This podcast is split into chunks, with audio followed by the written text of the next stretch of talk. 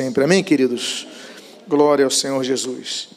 Ainda que, ainda que estejamos de pé, então fiquemos de pé, permaneçamos de pé. E eu gostaria de dizer, falar sobre o título da mensagem desta noite, a qual se denomina As lágrimas são salgadas. Sete homens que choraram. Pai amado, em nome de Jesus, havemos de abrir as sagradas letras e observar em sete homens lágrimas, lágrimas igualmente salgadas, lágrima, lágrimas que externalizam sentimentos internos. O que nós pedimos, tu fales conosco nesta noite, abençoe nossa vida, fortaleça a nossa alma, e o que nós pedimos, nós fazemos agradecidos em nome de Jesus. Amém. E amém. Os irmãos podem, por favor, tomar os seus assentos. Homens de verdade não choram. Eu coloco aspas nessa expressão, porque talvez dos muitos ditados populares, este seja um dos mais antagônicos à verdade. Talvez seja um dos ditados mais distanciados dos fatos, porque homens de verdade sim choram. Alguns talvez não consigam expressar-se, expressar as suas lágrimas, o seu choro, de maneira visível a todos, muitos se controlam. Mas aqueles que dizem que não choram, eles apenas estão ocultando um fato, porque chorar tem o choro interno e tem a expressão do choro. Todos choram. Mas ainda que a expressão do choro sejam as lágrimas. Muitas vezes elas são derramadas, projetadas ao solo, mas muitas vezes elas apenas fazem com que seus olhos fiquem cheios de água, não chegando a gotejar, mas ainda assim todos choram. Um fato é que todos, homens, mulheres, todos sabem que as lágrimas são salgadas. O propósito desta noite é falarmos sobre sete homens que sim choraram e cujos choros são registrados nas sagradas letras.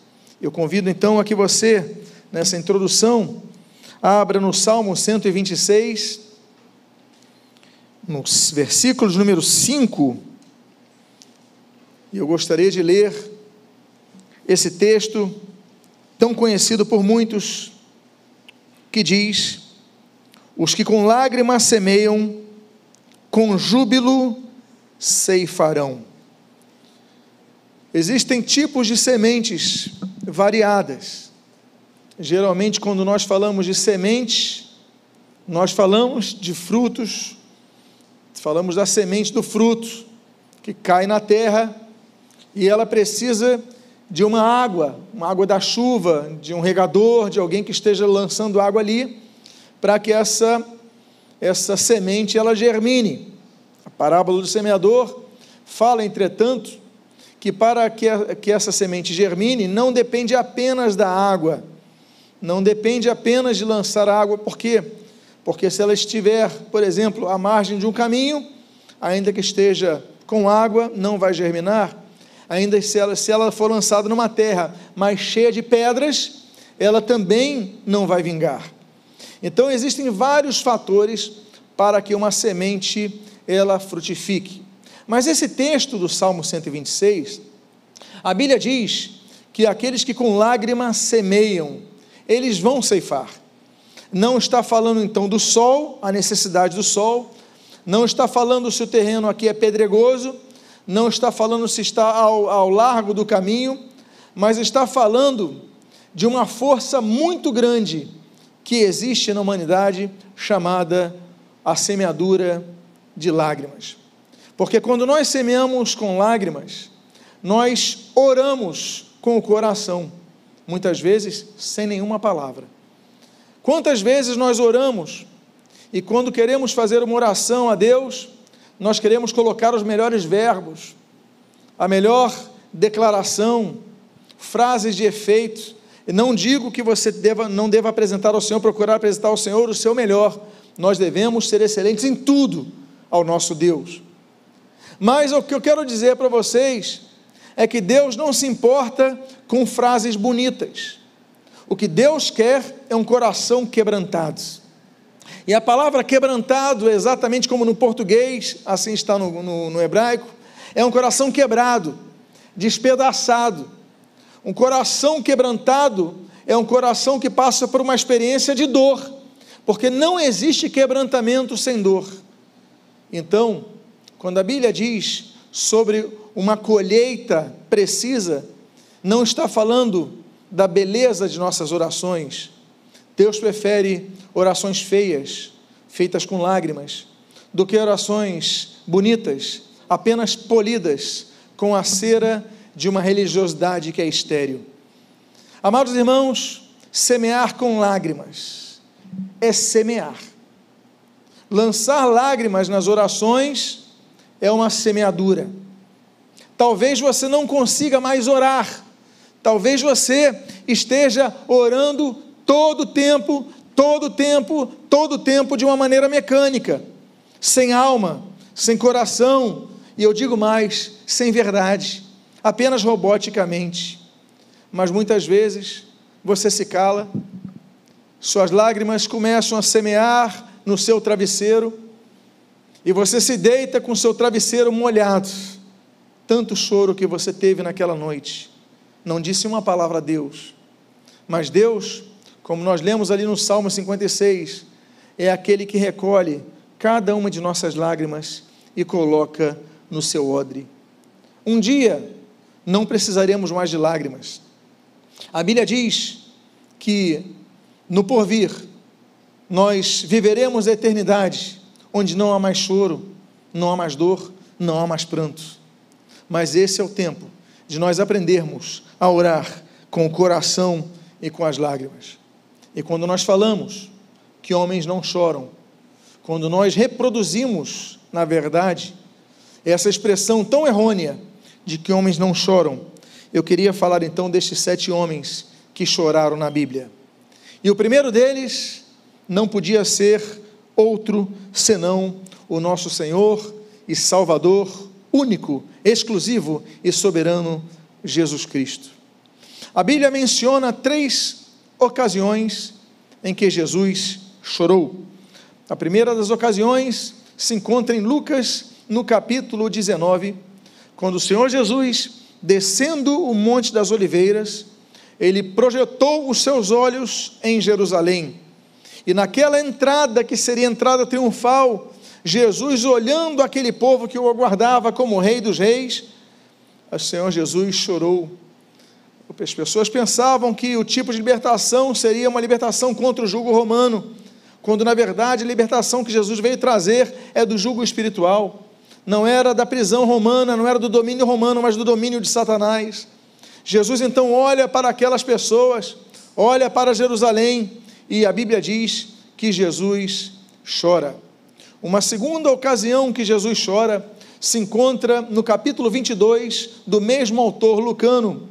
Lucas, ele registra nesse capítulo 22 que o Senhor Jesus estava no Getsemane e ali chorou.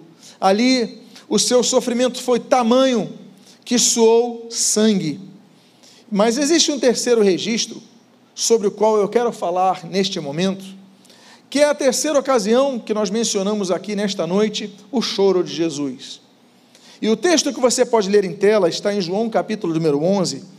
Você pode ler o versículo 32 ao 36, quando a Bíblia assim registra: Quando Maria chegou ao lugar onde Jesus estava, ao vê-lo, lançou-se lançou aos seus pés, dizendo: Se o Senhor estivesse aqui, o meu irmão não teria morrido. Quando Jesus viu que ela chorava e que os judeus que a acompanhavam também choravam, agitou-se no espírito e se comoveu e perguntou: Onde vocês o puseram? Eles responderam: Senhor, venha ver.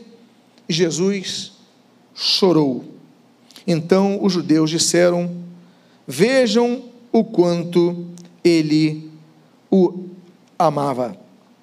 Amados irmãos, esse capítulo de número 11 de João, nós temos vários movimentos de Jesus que são ali registrados através de verbos. O primeiro dos verbos está no versículo 4, quando Jesus ouve que Lázaro está doente. O segundo verso está no versículo, segundo verbo está no versículo número 11, quando Jesus fala que o seu amigo Lázaro está descansando. As pessoas não entenderam, pensavam que ele estava apenas dormindo, quando Jesus já falava que ele estava morto, o que se cumpriu. No verso 17, nós temos o terceiro verbo, que é o chegar. Jesus então chegou a Betânia, não era muito não é muito distante de Jerusalém, uma aldeia próxima a Jerusalém. Então Jesus ali chegou. No verso número 33, nós temos o quarto verbo desse capítulo sobre as ações de Jesus. Esse quarto verbo é o verbo que Jesus se comoveu. Jesus viu o ambiente, Jesus notou o ambiente, Jesus observou o ambiente, mas acima de tudo, Jesus sentiu o ambiente. A Bíblia diz que Maria chorava. A Bíblia diz que os amigos de Lázaro que ali estavam choravam, seus familiares choravam, as pessoas próximas choravam. E diz então que Jesus se agitou no espírito. Jesus sentiu. Até que no versículo de número 35, nós temos o quinto verbo de João, capítulo 11, sobre as ações de Jesus. E nesse versículo 35, nós temos o menor texto do Novo Testamento, quando a Bíblia simplesmente diz: Jesus chorou. Nós temos no versículo 36 um outro verbo que é amava. Os judeus viram o quanto Jesus o amava. Mas nos versículos 39 e no 44, nós temos duas ordens de Jesus. A beleza da ordem que Jesus dá no versículo 39 é que Jesus, ele dá uma ordem para os vivos, mas no versículo 44, Jesus dá uma ordem para o morto. Para os vivos, Jesus dá ordem, removam a pedra. Para o morto, Jesus dá ordem, saia aí de dentro. O Senhor Jesus é um Deus presente Deus que encarnou como humano, sentiu como nós, chorou, mas exerceu o seu ministério com plenitude, a ponto de, naquele momento na cruz, ele dizer: Está consumado, tudo foi completado. Jesus chorou. Amados irmãos, nós temos um Deus que ouve nós temos um Deus que sabe, nós temos um Deus que fala, nós temos um Deus que se chega até a nossa Betânia, nós temos um Deus que se comove, nós temos um Deus que chora, nós temos um Deus que ama, nós temos um Deus que dá ordem e nós temos um Deus que diz para os mortos que vocês vão viver e ele então traz a ressurreição. E eu quero dizer que o primeiro, o primeiro dos, dos homens que choram não podia ser nenhum menos do que o maior de todos, Jesus Cristo, o nosso Senhor. Quantos podem glorificar a Deus? Um segundo homem que chorou, que eu gostaria de falar nesta noite, um segundo grande homem que chorou, e quando eu digo grande, eu não falo talvez de sua estatura, porque ele recebe um apelido, o nome dele é o desejado, ou seja, Saul, mais conhecido por nós como Saulo mas ele recebe aquela alcunha, aquele apelido de o pequenino, o Paulo. Nós conhecemos ele pelo seu, então, cognome Paulo, o pequeno. Mas eu digo para você que é um dos maiores homens de toda a humanidade, porque esse homem fez com que o evangelho desbravasse a Europa, fez com que o evangelho saísse das circunscrições, judaicas e fosse até os gentios esse homem, ele enfrentou o próprio poder religioso da, da igreja primitiva e fez com que o seu evangelho então se expandisse. Eu estou falando do apóstolo Paulo. Mas o apóstolo Paulo, em todo o seu ministério, foi homem que falou com ardor, falou com autoridade sobre a mensagem a ele revelada, sobre o evangelho a ele apresentado, mas foi um homem também sensível às dores, ao sofrimento. E o texto que nós podemos ler em Atos capítulo 20, do versículo 17 ao 20. E segundo aos Coríntios capítulo 2, versículo 4, nós assim lemos. De Mileto, Paulo enviou uma mensagem a Éfeso pedindo aos presbíteros da igreja que se encontrassem com ele. E, quando chegaram, Paulo lhes disse: Vocês sabem como me conduzi entre vocês em todo o tempo, desde o primeiro dia em que cheguei na província da Ásia servindo o Senhor com toda humildade, com lágrimas e com as provações. Vou repetir: servindo o Senhor com toda humildade, lágrimas e provações que me sobrevieram pelas ciladas dos judeus. Vocês sabem que jamais deixei de anunciar o que fosse proveitoso e de ensinar isso a vocês publicamente e também de casa em casa. E em 2 Coríntios capítulo 2, versículo 4, nós lemos: Porque eles escrevi no meio de muitos sofrimentos e angústia de coração, com muitas lágrimas, para que vocês não ficassem tristes, mas para que soubessem do amor que tenho por vocês. Amados irmãos, lágrimas de um homem que trabalhava pelos seus irmãos, lágrimas de um homem que amava os seus irmãos, lágrimas de um homem que amava a igreja. A Bíblia diz que a igreja não pode, o povo de Deus não pode se acomodar, porque se nós nos acomodarmos, o templo ficará abandonado. O templo não é função de uma pessoa apenas, é de todos nós. Todos nós temos que trabalhar, todos nós temos que nos envolver. A Bíblia diz em 1 Pedro, capítulo 4, que Deus distribuiu um dom a cada um de nós. Mas nós, meus amados irmãos, nós temos que nos envolver e trabalhar. Ageu capítulo 1 é, um, é uma um grande exortação a respeito da acomodação do povo. E aí ficaram os muros abandonados. E Deus então envia uma pessoa para reorganizar isso e o povo começa a trabalhar. Nós devemos trabalhar. A Bíblia diz, o Senhor Jesus ele fala em João capítulo 5, meu pai trabalha até agora. João capítulo 6 diz: Trabalhai, pois, pela vida eterna. A Bíblia fala também em Mateus capítulo número, João capítulo número 9, que nós devemos orar para que Deus envie trabalhadores para a sua seara, porque porque faltam trabalhadores para a seara nós devemos rogar ao Senhor: Senhor, envia trabalhadores. Mas quando eu leio esse texto, eu não consigo deixar de dissociá-lo a um espelho. Porque se Jesus está falando, roguem ao Senhor para que envie trabalhadores, eu ouço isso, eu não vou apenas rogar para que Deus envie trabalhadores, eu vou dizer, Senhor, que eu seja o primeiro deles. Trata-se de uma ordem retórica traça-se de uma argumentação. Jesus fala: orem para Deus enviar trabalhadores, e eu não vou falar apenas envia outros, não me envia a mim. Eu tenho que estar junto, eu tenho que estar trabalhando. O próprio apóstolo Paulo, a Bíblia diz, Atos capítulo 28, que ele estava preso, não deixou de trabalhar. Filipenses capítulo 1, ele falou que até ele evangelizava a guarda que estava prendendo ele, que estava junto a ele. Por quê? Porque não podemos deixar de trabalhar jamais. A igreja ela tem um grande problema, aliás, eu diria dois. Um é o grande problema espiritual de tudo que pode destruir, que é o pecado. Os governos não podem destruir a igreja. As leis governamentais não podem destruir a igreja. A igreja continua viva, mesmo nos países muçulmanos. Escondida ela está. A igreja continua viva, mesmo na China, nos países comunistas. Ela continua viva. É, os movimentos históricos tentaram destruir a igreja, a igreja permanece viva. A Inquisição não destruiu a igreja. Amados irmãos, só tem uma coisa que pode acabar com a igreja, porque Jesus falou que as portas do inferno não vão prevalecer sobre a igreja. O Senhor Jesus ele afirmou isso naquela belíssima declaração em Bânias, em Cesaré de Filipe. Mas uma coisa pode acabar com o vigor da igreja, e o nome disso é pecado. Nós lemos isso onde? Apocalipse capítulo 2, Apocalipse capítulo 3, a ponto de, de Deus, de Senhor Jesus falar assim sobre a igreja de Laodiceia: Vomitar-te-ei da minha boca, porque não és nem, nem quente nem frio, és morno.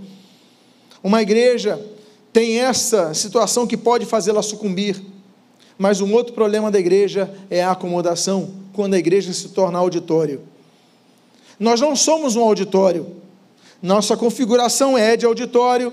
As poltronas nos, nos fazem deduzir que num projeto arquitetônico somos como auditório. Mas cada um de nós vai muito além de assistentes de culto. Nós viemos aqui para cultuar a Deus, para ouvir a Sua palavra, mas saímos daqui para praticar a palavra. Por quê? Porque não somos apenas ouvintes, mas praticantes da palavra. Não é isso que Tiago fala? Não é isso que a palavra de Deus nos exorta? Então, meus amados irmãos, o apóstolo Paulo, ele chora. Ele chora e a Bíblia diz: olha, no meio de muita provação, de muita humilhação, mas de lágrimas, eu continuo trabalhando por vocês. Olha, eu estou chorando por vocês, mas eu não deixo de trabalhar. Nós devemos trabalhar. A Bíblia diz: trabalhai, pois, enquanto é dia, pois a noite vem quando não se pode trabalhar. Então, o que, que Deus tem lhe dado? O que a ti Deus tem lhe confiado? E o que você tem feito com isso? Será que você tem enterrado o seu talento? E ali em Mateus 25, você tem colocado o seu talento e ali guardado, ou você tem multiplicado o seu talento? Faltam trabalhadores para a seara. Então nós vemos que ainda que chorando você semeie, porque os que com lágrimas semeiam, com júbilo ceifarão. Eu fico imaginando às vezes eu fico imaginando o pessoal do louvor. Nós louvamos a Deus, glorificamos a Deus, mas eu fico imaginando e orando e falando, Senhor, como é que está a situação de cada um deles? Talvez um deles esteja com problemas na sua família. Talvez um deles esteja com problema de saúde. Talvez um deles esteja com problema econômico, esteja com dívidas, pessoas cobrando. Eu não sei a situação, não pergunto. Mas eu fico imaginando que, assim como os músicos, mas eles estão aqui adorando a Deus e levando a igreja a cultuar, e os professores de escola bíblica dominical, e os irmãos da introdução, o irmão que está lá na calçada ali, dando uma boa noite, uma, uma palavra de, de, de bênção para aqueles que adentram a casa do Senhor. Será que não estão passando por problemas? Será que não estão passando por lágrimas que nós não vemos quando saudamos? Mas ainda assim, como o apóstolo Paulo, não deixam de servir ao Senhor. É por isso que a colheita dessas pessoas é certa. Por quê? Porque com lágrimas semeiam. O que é semear se não trabalhar? Eu te pergunto: há semeadura sem trabalho? Só semeia quem trabalha. Se estão aqui trabalhando, ainda que com choro, estão aqui semeando e vão colher bênçãos de Deus. Eu quero dizer a você que tem procurado não servir ao Senhor, enquanto não abre aspas, resolve o seu problema. Eu quero dizer que ainda que chova ou faça sol, esse é o momento de você servir a Deus e multiplicar o que Deus colocou na sua vida. Não deixe de semear na sua vida, semeie, porque você vai colher na sua vida. Apóstolo Paulo nos ensina que as lágrimas são salgadas, mas não são impeditivos ao nosso trabalho para Deus. Há um terceiro homem que chorou e esse terceiro homem é o maior de todos os reis. De todos os governantes que se assentaram no trono, não houve homem maior do que Davi. Ah, mas nós podemos falar dos grandes imperadores, dos Césares, nós podemos falar de, da Catarina, nós podemos falar da Rainha Vitória, nós podemos falar dos grandes comandantes deste mundo, mas ninguém foi tão amado e recebeu o nome de o amado. Davi significa amado. Ninguém, nenhum deles recebeu aquela alcunha de homem segundo o coração de Deus, não. Mas o rei Davi, apesar de todo o seu amor por Deus, apesar de todas as suas posturas de servo, apesar de ser uma pessoa que honrava as autoridades, em toda a sua vida você vê esse respeito na vida dele. Era um homem que honrava Deus, honrava a família, honrava as autoridades. É um homem exemplar em muitas coisas, não em todas, mas em muitas coisas ele era assim exemplar. Mas a Bíblia diz, numa das canções que ele compõe, numa das canções que você lê e você fala, Senhor, que canção difícil de ser composta, porque essa canção foi feita em lágrimas. E a Bíblia diz ali, no Salmo de número 6, no versículo 2, 6, 7 e 8, os versículos assim dizem, o versículo 2. Olha que diz essa canção, veja, ouça o que diz essa canção. Tem compaixão de mim, Senhor, porque eu me sinto debilitado. Sara-me, Senhor, porque os meus ossos estão abalados. Versículo 6. Estou cansado de tanto gemer. Todas as noites faço, olha a expressão poética que ele dá às lágrimas dele: nadar o meu leito nadar o meu leito, pratica a natação no leito, porque de tantas lágrimas. E diz assim: Todas as noites faço nadar no meu leito, de minhas lágrimas o alago. De tristeza os meus olhos me se consomem e envelhecem por causa de todos os, seus, os meus adversários. Afastem-se de mim, todos vocês que praticam iniquidade, porque o Senhor Agora, que coisa bonita essa última frase. Olha o que diz o final do versículo 8: Porque o Senhor ouviu o meu lamento. Que bela frase este rei declama.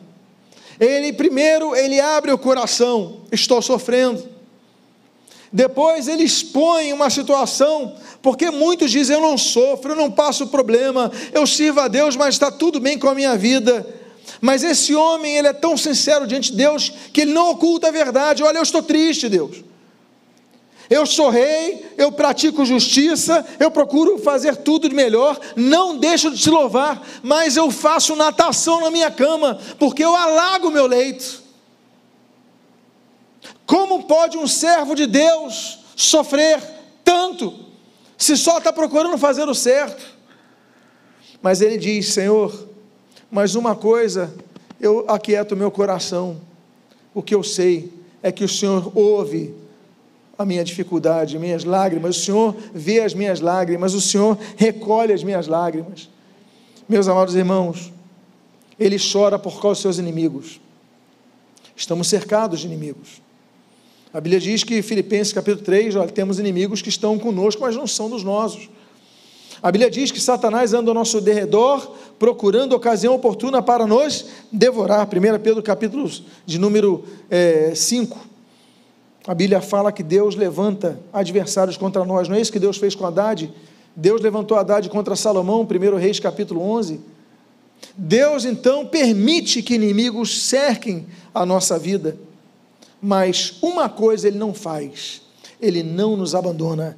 Diga para a pessoa que está do seu lado: Deus nunca te abandonará diante dos inimigos que, se te, que te cercam. Então, servos de Deus choram. Servos de Deus são sinceros. E uma coisa que eu não entendia quando era criança, como um homem que foi um péssimo pai, como o rei Davi, como um homem que foi uma pessoa que cobiçou uma mulher casada e ainda matou o marido para ficar com ela, quando soube que a mulher estava grávida. Ou seja, o rei Davi é um grande homem, um grandioso ser em muitas áreas, mas ele não é perfeito, ele tinha muitas imperfeições. E Deus o chama de homem segundo o coração de Deus, creio eu que ele tinha um coração segundo Deus, porque era uma pessoa sincera. Ele não escondia a realidade de Deus. Ele falava: Deus, eu estou chorando. Deus, eu estou sofrendo. E é isso que Deus quer de cada um de nós.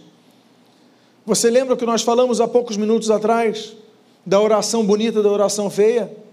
O que importa para Deus é o teu coração quebrantado, que Ele não rejeita que ele não não não não rejeita o coração quebrantado. Ele acolhe o que está abatido de espírito, que está quebrantado na alma. Então o que Deus quer é um coração que diga a verdade: Deus, eu estou sofrendo. Deus, eu estou triste. E ainda mais, eu estou triste por causa disso, disso, disso. Davi especifica as suas tristezas e fala: Estou chorando, mas uma coisa eu tenho: Deus ouve a minha voz. Há um quarto homem que chora Há um quarto homem que a Bíblia registra que sabe que as lágrimas são salgadas. E este homem é um justo da terra que se chama Jó. A Bíblia diz, os versículos 19 e 20 de Jó, capítulo de número 16, o seguinte: Já agora a minha testemunha está no céu, e nas alturas se encontra quem advoga a minha causa. Os meus amigos zombam de mim, mas os meus olhos se desfazem, se desfazem, se desfazem em lágrimas diante de quem? De Deus. Humilhações. Ele diz: Meus amigos zombam de mim. Humilhações.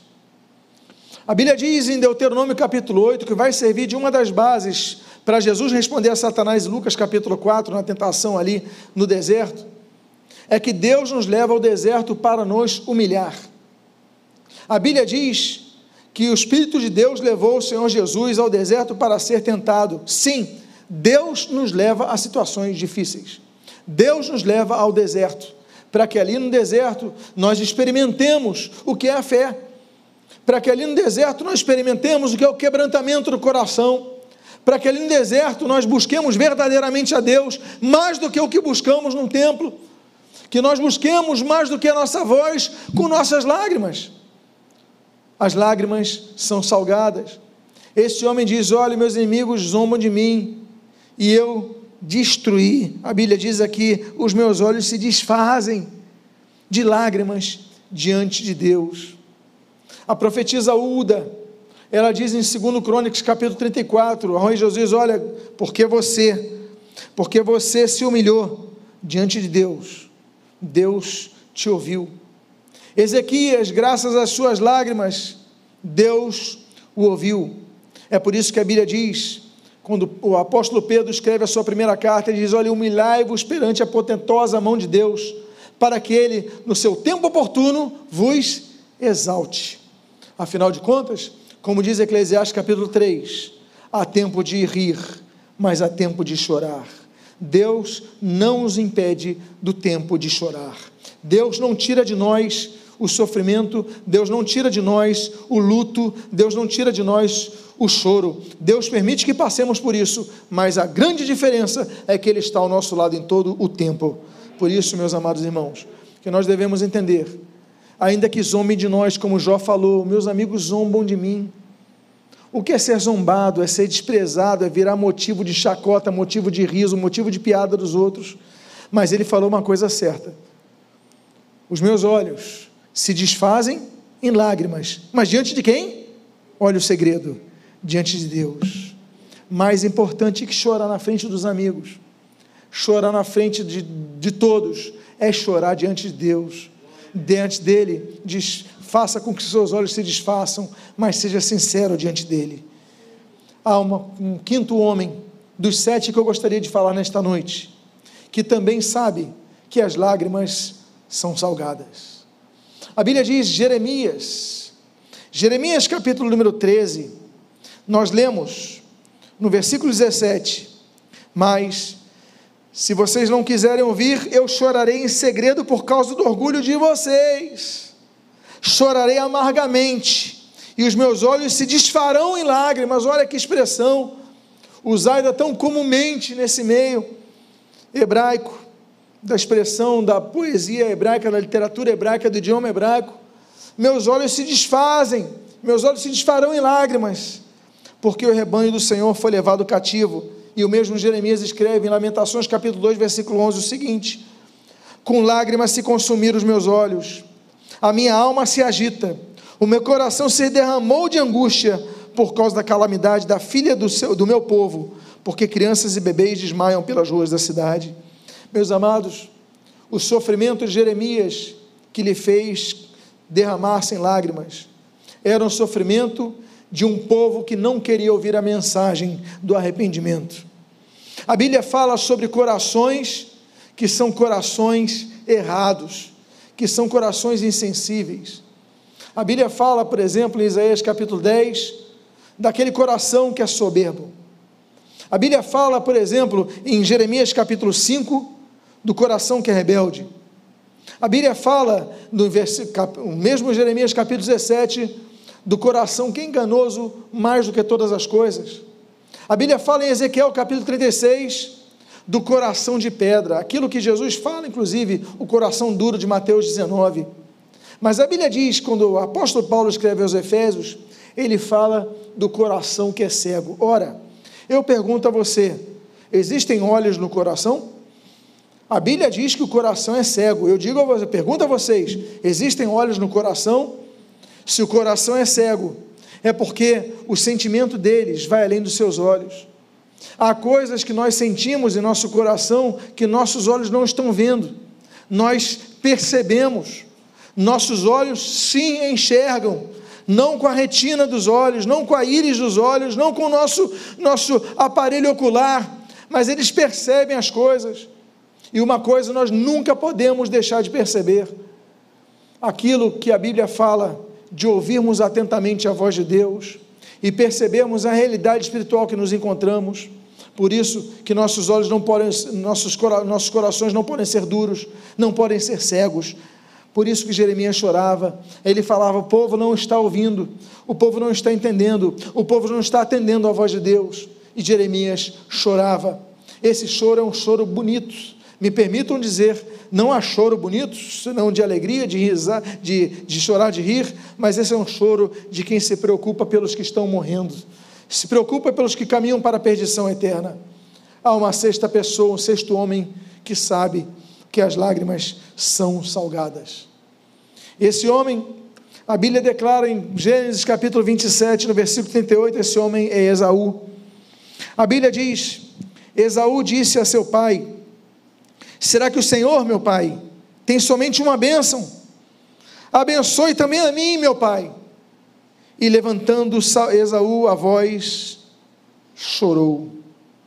Meus amados irmãos, a gente fala muito de Jacó, a gente fala muito de Israel, que é o Jacó, depois da sua luta no Val de Jaboque.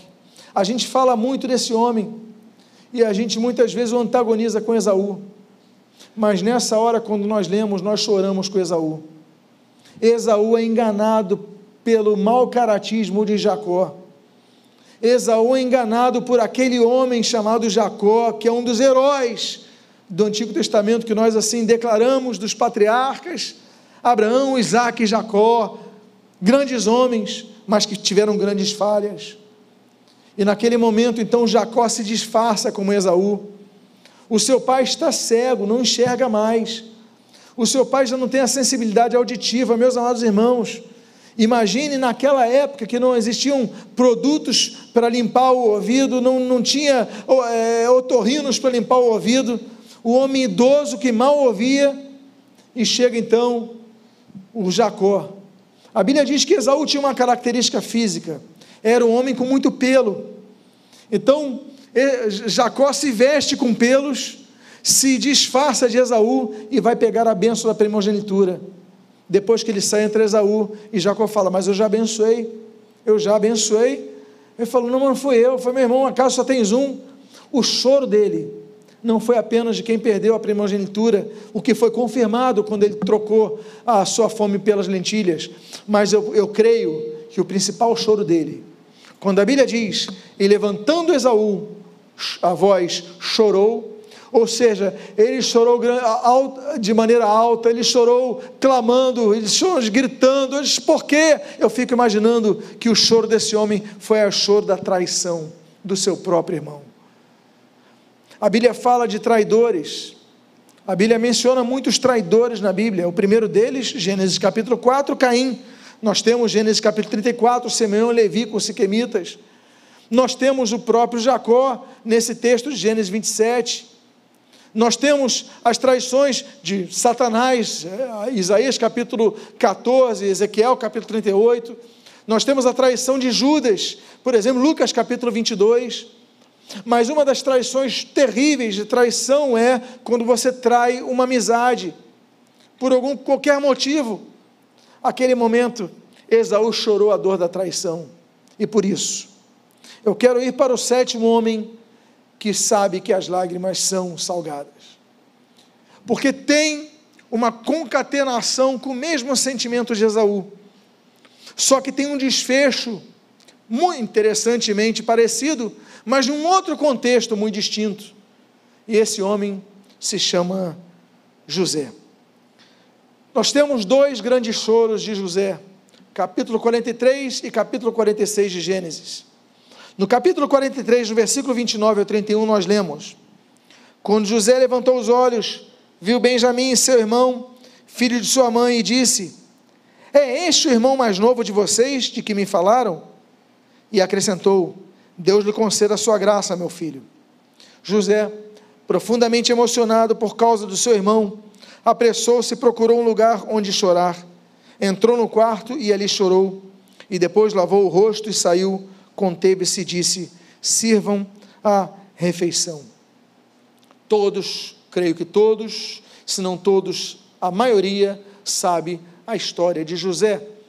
José do Egito, ele é vendido por seus irmãos, ainda um jovem, ainda um adolescente, ele é vendido a caravana dos ismaelitas o pega, o revende ali para os egípcios e ali ele cresce, longe de seu pai, que tanto amava, longe de seus irmãos, longe de sua família, longe de sua casa, longe de sua terra. Uma definição muito grande para qualquer escravo, porque podiam matar o escravo sem nenhum problema. Afinal, os escravos eram objetos.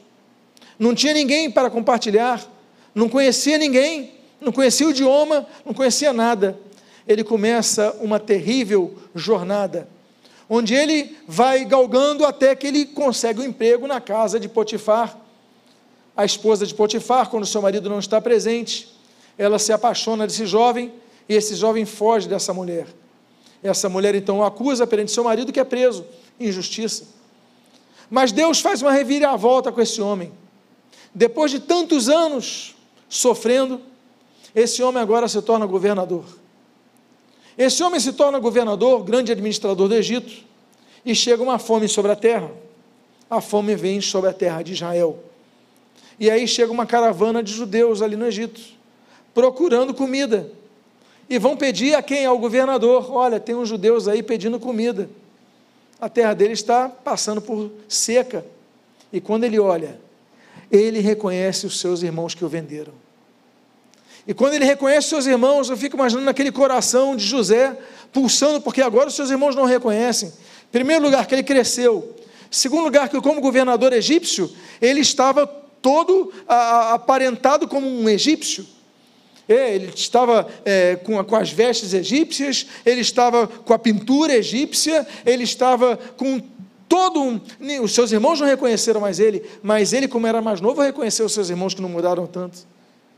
E eu fico imaginando o coração de José naquele momento disparando.